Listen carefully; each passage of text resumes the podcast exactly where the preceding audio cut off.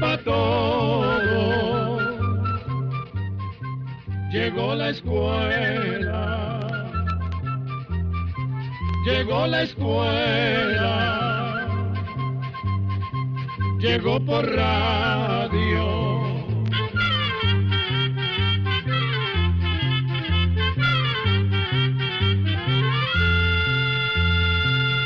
Oigamos la respuesta. Es el programa que les trae a ustedes el Instituto Centroamericano de Extensión de la Cultura, ICQ. El gusano de tórsalo es uno de esos animalitos que en Centroamérica se conocen con diferentes nombres.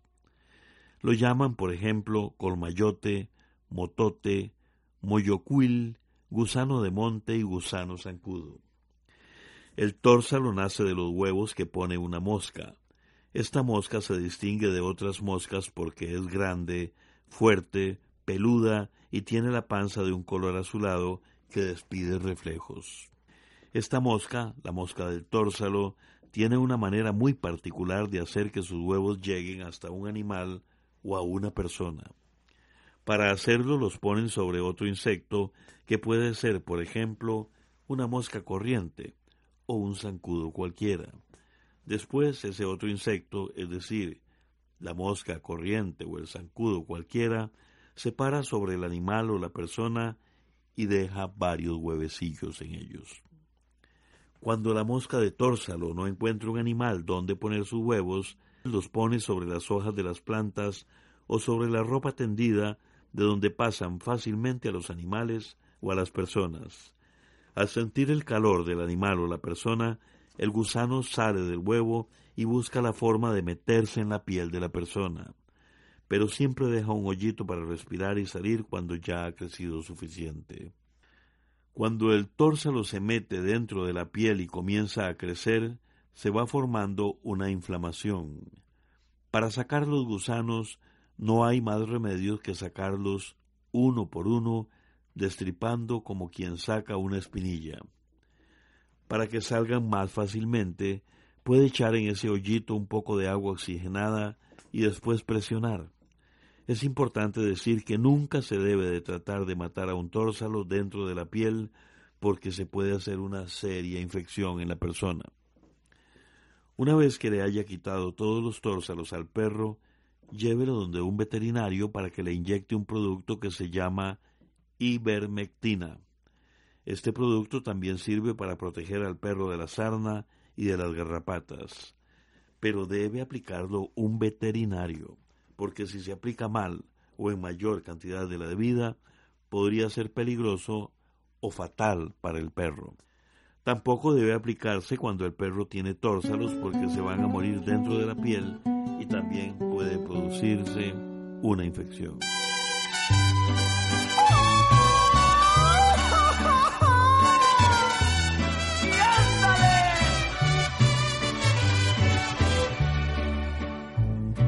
Dinero no sirve de nada cuando llevas pobreza en el alma. Ni un millón de millones alcanzan para comprar lo que a mí me hace falta. La ambición me cegó mucho tiempo y le seguí el juego a la sociedad. Y hoy que tengo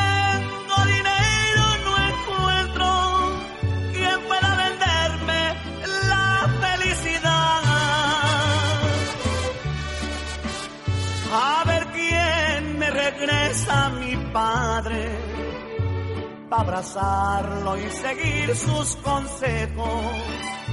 Si pudiera, quisiera pagarle, pero no lo vale todo lo que tengo. Y hoy que vivo tan solo y tan triste, y no encuentro un cariño sincero, hoy extraño a la niña del pueblo que cuando era pobre me dijo te quiero. ¿De qué me sirve tanto dinero si no puedo tener lo que más quiero?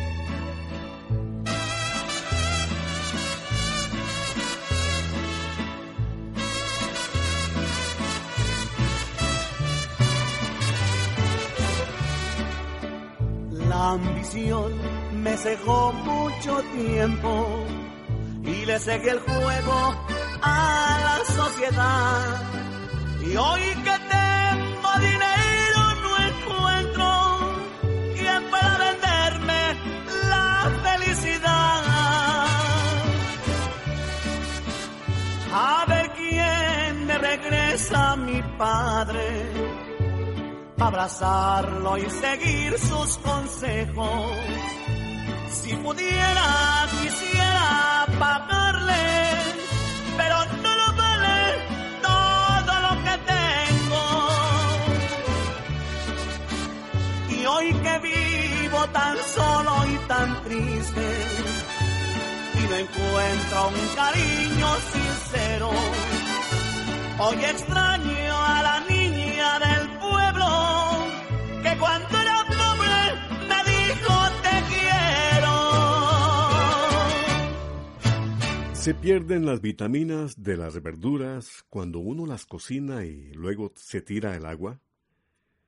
Es la pregunta que nos hace el señor Óscar Montero Sandí. Nos llama por teléfono desde Parismina, Limón, Costa Rica. Escuchemos la respuesta. Así es, don Oscar. Cuando se cocinan vegetales y verduras, pierden una parte de las vitaminas o nutrientes que contienen. Algunos nutrientes de estos quedan en el agua o se evaporan mientras se cocinan. La cantidad de vitaminas que pierde el alimento dependerá de la verdura y de la manera en que se cocine. En general, para que pierdan menos nutrientes, se recomienda cortar las verduras en pedazos para que se cocinen más rápido y, de ser posible, dejarles la cáscara para que pierdan menos nutrientes. Lo mejor es cocinarlas al vapor. Para esto venden unos coladores especiales que se colocan dentro de una olla con agua hirviendo. Los vegetales se ponen dentro del colador y después se tapa la olla hasta que se cocinen con el vapor. De esta manera los vegetales no quedan en contacto directo con el agua y así pierden menos sustancias nutritivas. Ahora bien, también usted podría cocinarlos en un horno de microondas. Si usted quisiera cocinarlos en agua, lo mejor es hacerlo en una olla de presión o en una olla con tapa para que se cocinen más rápido. Otro consejo que dan los especialistas es echar los vegetales en el agua una vez que hierve y no en agua fría y sacarlos apenas estén listos. El agua no se debe botar porque hay algunas vitaminas y minerales que quedan allí en el agua. Puede aprovecharla entonces para hacer una buena sopa, una salsa, un delicioso puré o un rico arroz.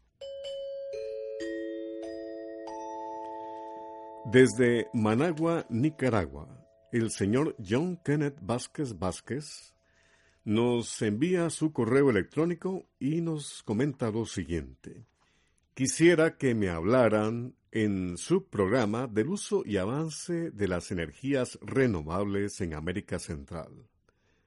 Oigamos la respuesta. Primero queremos decirle que se les dice energías renovables a las energías que se producen, por ejemplo, con la ayuda del sol, del viento, del agua y del calor de la tierra. Se les llama energías renovables porque no se agotan fácilmente, sino que constantemente se renuevan, como por ejemplo la energía del sol, que siempre está ahí enviando sus fuertes rayos. Igual sucede con el viento, con el agua y con el calor inmenso que hay en las entrañas de la tierra. Así pues, de los rayos del sol por medio de paneles se obtiene la llamada energía solar. La fuerza del viento se convierte en energía y a eso se le llama energía eólica. De la fuerza de caída del agua se consigue la energía hidráulica que después con la ayuda de turbinas se convierte en energía eléctrica y del calor del interior de la Tierra se obtiene la energía geotérmica. Además, a esas energías también se les llama energías limpias porque no contaminan el ambiente, o sea, no contaminan ni el aire, ni los suelos, ni el agua, como si sucede, por ejemplo, con los productos sacados del petróleo, como la gasolina, el canfín o querosén, o también como sucede con el carbón, que ensucia y contamina muchísimo el aire.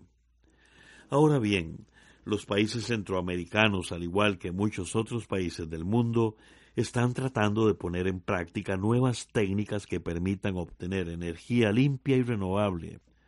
Centroamérica, por mucho tiempo, ha producido electricidad mediante la energía hidráulica, es decir, el agua, y también ha aprovechado la energía geotérmica. Ahora está empezando a aprovechar la energía eólica y la solar. También se quiere empezar a aprovechar los desechos de plantas para producir los llamados biocombustibles que tienen la ventaja de ser menos contaminantes que los que se obtienen a partir del petróleo. Los gobiernos de Centroamérica están cada vez más conscientes de la importancia de desarrollar estas nuevas tecnologías. El problema es que se necesitarán miles de millones de dólares para ponerlas a funcionar. Solo de esta manera y con voluntad política las generaciones del futuro podrán aprovechar todo el potencial que hay en Centroamérica para producir energía limpia y sobre todo renovable. Se dice, por ejemplo, que Centroamérica tiene la capacidad de satisfacer todas sus necesidades de electricidad con la energía renovable, pero por ahora solo se genera un poco más de la mitad de la energía que se podría generar.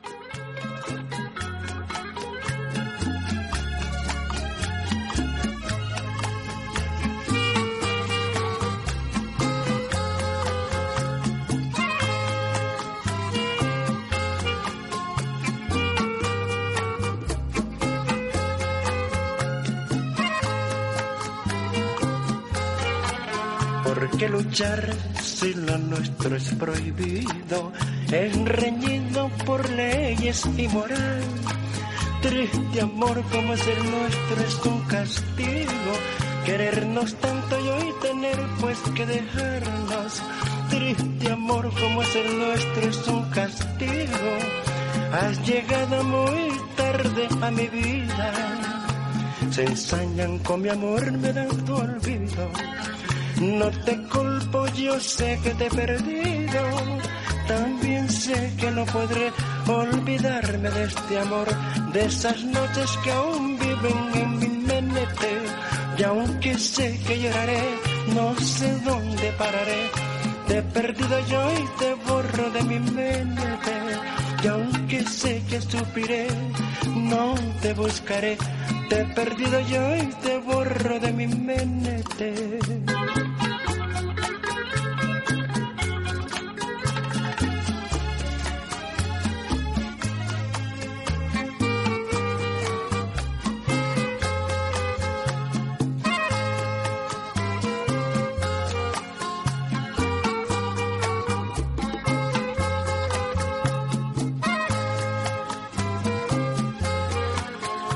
Se ensañan con mi amor, me dan tu olvido. No te culpo, yo sé que te he perdido. También sé que no podré olvidarme de este amor, de esas noches que aún viven en mi mente. Y aunque sé que lloraré, no sé dónde pararé. Te he perdido yo y te borro de mi mente. Y aunque sé que sufriré, no te buscaré te he perdido yo y te borro de mi mente. Ay, amor, pobre amor, te he perdido yo y te borro de mi mente. Ay, amor, pobre amor, te he perdido yo y te borro de mi mente. Ay, amorcito. Quisiera conocer la biografía de Samuel Bermúdez Jiménez fundador de la Fundación Ciudadelas de Libertad y de Radio Libertad. Les hago esta pregunta porque gracias a este señor, el Cantón de Desamparados tiene una fundación que ayuda a los jóvenes y también tiene su emisora de radio. Además, quiero saber quién fue el sucesor de don Samuel Bermúdez en la fundación. La pregunta nos la hace el señor Michael Eduardo Chacón Herrera. Nos envía un correo electrónico desde Desamparados, Costa Rica. Escuchemos la respuesta. Don Samuel Bermúdez Jiménez era hijo de don Mariano Bermúdez y de doña María Jiménez. Samuel Bermúdez Jiménez nació el 7 de abril de 1924 en San José, Costa Rica.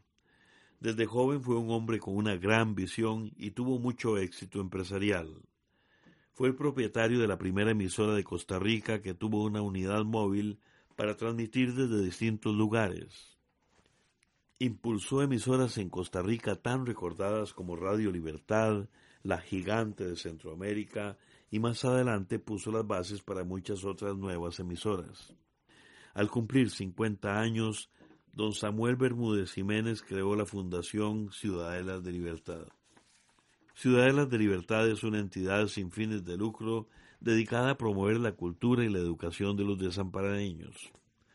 Para esto donó todos sus bienes, entre los que estaban las instalaciones, equipos y terrenos y frecuencias de Radio Libertad, que en la actualidad pertenece a la Fundación. Muchos jóvenes han llegado a ser profesionales gracias al apoyo de este noble hombre, formado de grandes principios y valores en el hogar de la familia Bermúdez Jiménez. Don Samuel llevó adelante un gran sueño que mejoraría la calidad de vida de los habitantes de Desamparados. Sin libertad no hay vida, decía don Samuel. Es dando apoyo a los valores del espíritu como los hombres se hacen hombres. Gracias a su visión y sus ideales, muchos jóvenes también han podido alcanzar sus sueños. Con el paso de los años, la buena administración de esta fundación logró aumentar el patrimonio, gracias a lo cual se pudo adquirir las frecuencias de otras emisoras como Fundación, 103 La Radio Joven y 89 Ya. La junta directiva de la Fundación es actualmente la sucesora de la obra de don Samuel y sigue comprometida con la comunidad de desamparados.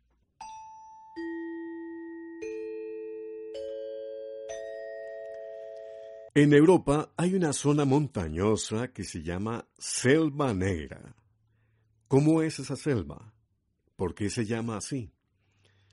Es la pregunta que nos hace el amigo oyente José Luis Briones Jiménez. Nos llama por teléfono desde Naranjal, Nicoya, Costa Rica. Escuchemos la respuesta. Es cierto, en Europa, al suroeste de Alemania, hay una región montañosa que desde hace varios siglos se conoce como el Bosque Negro o la Selva Negra. Este curioso nombre puede hacernos pensar que se trata de un lugar inhabitable y tenebroso, pero en realidad es todo lo contrario. Se trata de una bellísima región cubierta de bosques muy tupidos y rodeados de praderas. Esta zona de Alemania casi no ha sido alterada por el hombre y muchas personas la visitan para relajarse y estar en contacto con la naturaleza. Parece ser que fueron los antiguos romanos los que le pusieron el nombre. Los romanos ocuparon esas tierras hace unos dos mil años. Se dice que como el bosque era tan tupido que apenas dejaba pasar unos cuantos rayos de luz y el camino era oscuro y difícil de transitar, empezaron a llamarle el bosque negro o la selva negra.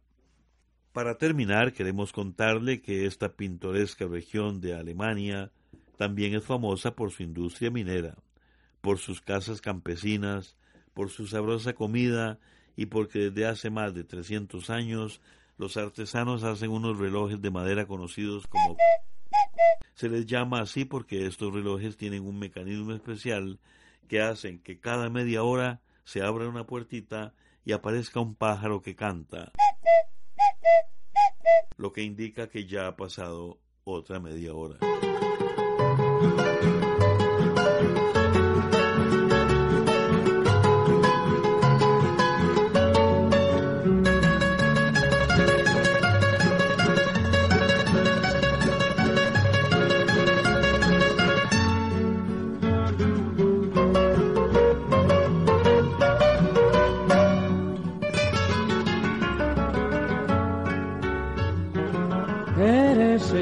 Con que soñé, eres la ilusión que yo forjé. Y eres hoy mujer para mi vida, la prenda más querida, mi más tierna ilusión.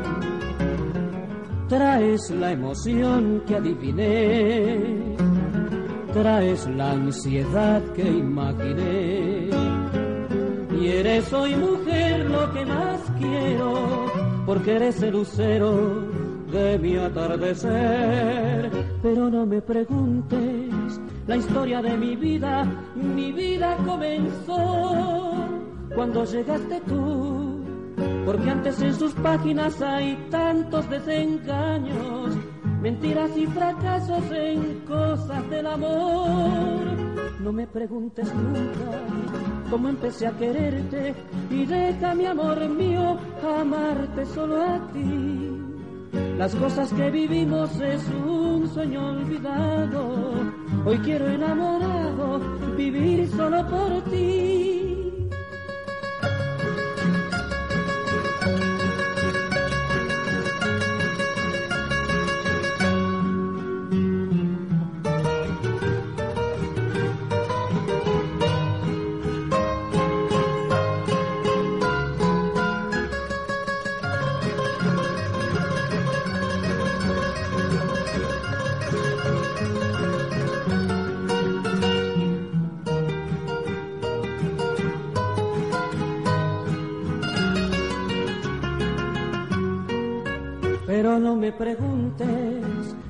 De mi vida.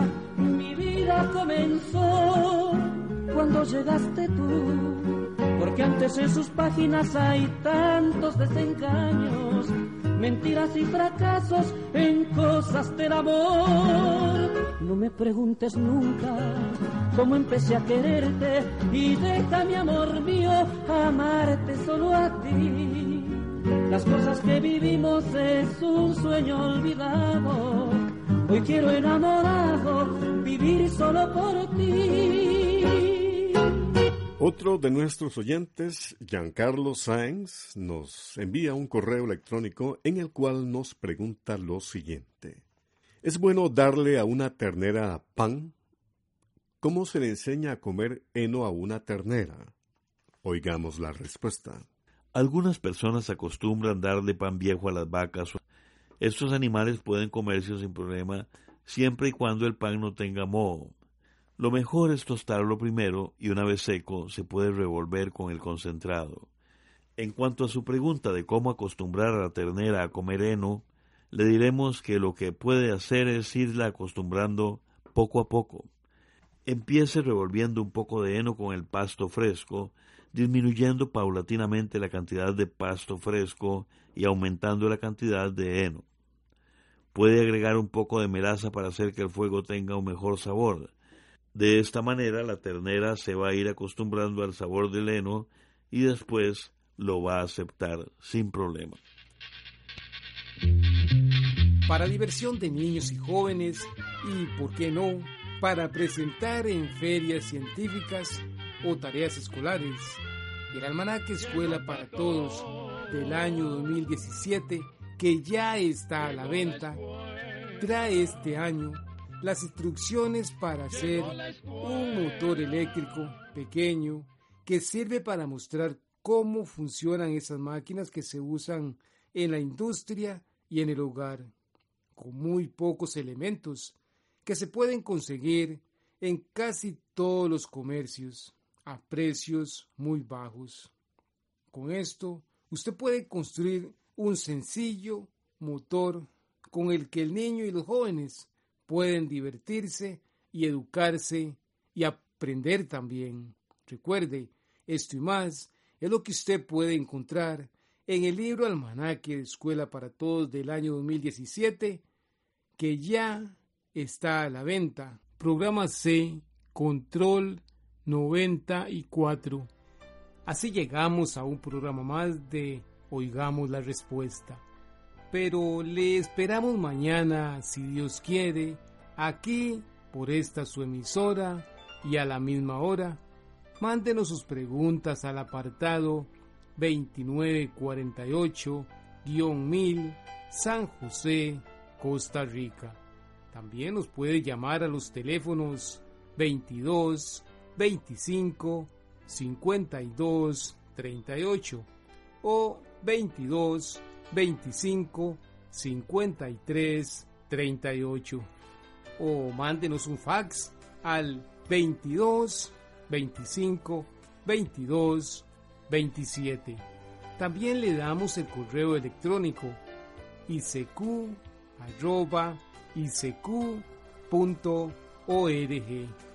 Celo de letreo icecu arroba icecu.org. Para nosotros sus preguntas son muy importantes y estamos para servirle. También puede dirigir su pregunta a esta emisora que ellos amablemente nos la llegar. Muy importante, dele su nombre completo, dirección bien exacta, ah, y el lugar donde escuche el programa. Recuerde que comprender lo comprensible es un derecho humano. Que Dios le bendiga.